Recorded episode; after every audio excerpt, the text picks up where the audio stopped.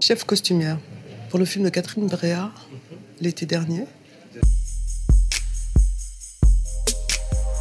Je finissais le film de Guiraudy, d'Alain Guiraudy, et on m'a appelé pour euh, enchaîner sur le film de Catherine Bréa.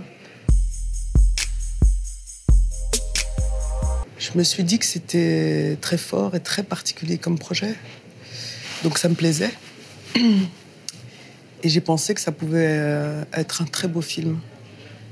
J'avais vu euh, tous les films de Catherine et j'étais très heureuse de pouvoir travailler avec elle.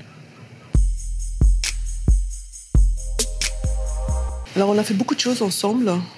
On s'est rencontrés longtemps parce que j'ai besoin de beaucoup de temps pour euh, faire une préparation de, de, de films, de costumes, de recherche.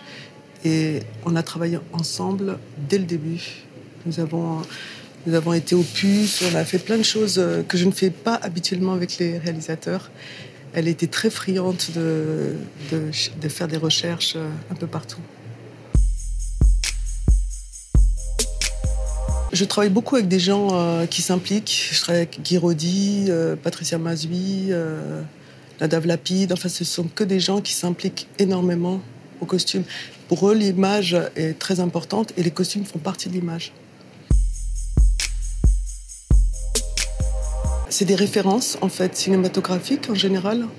Donc, on a des références de films et on développe euh, là-dessus. Après, c'est difficile d'en parler parce que c'est vraiment comment dire, euh, euh, chronophage comme travail, puisque chaque pièce rapportée apporte quelque chose de nouveau à, la structure du personnage.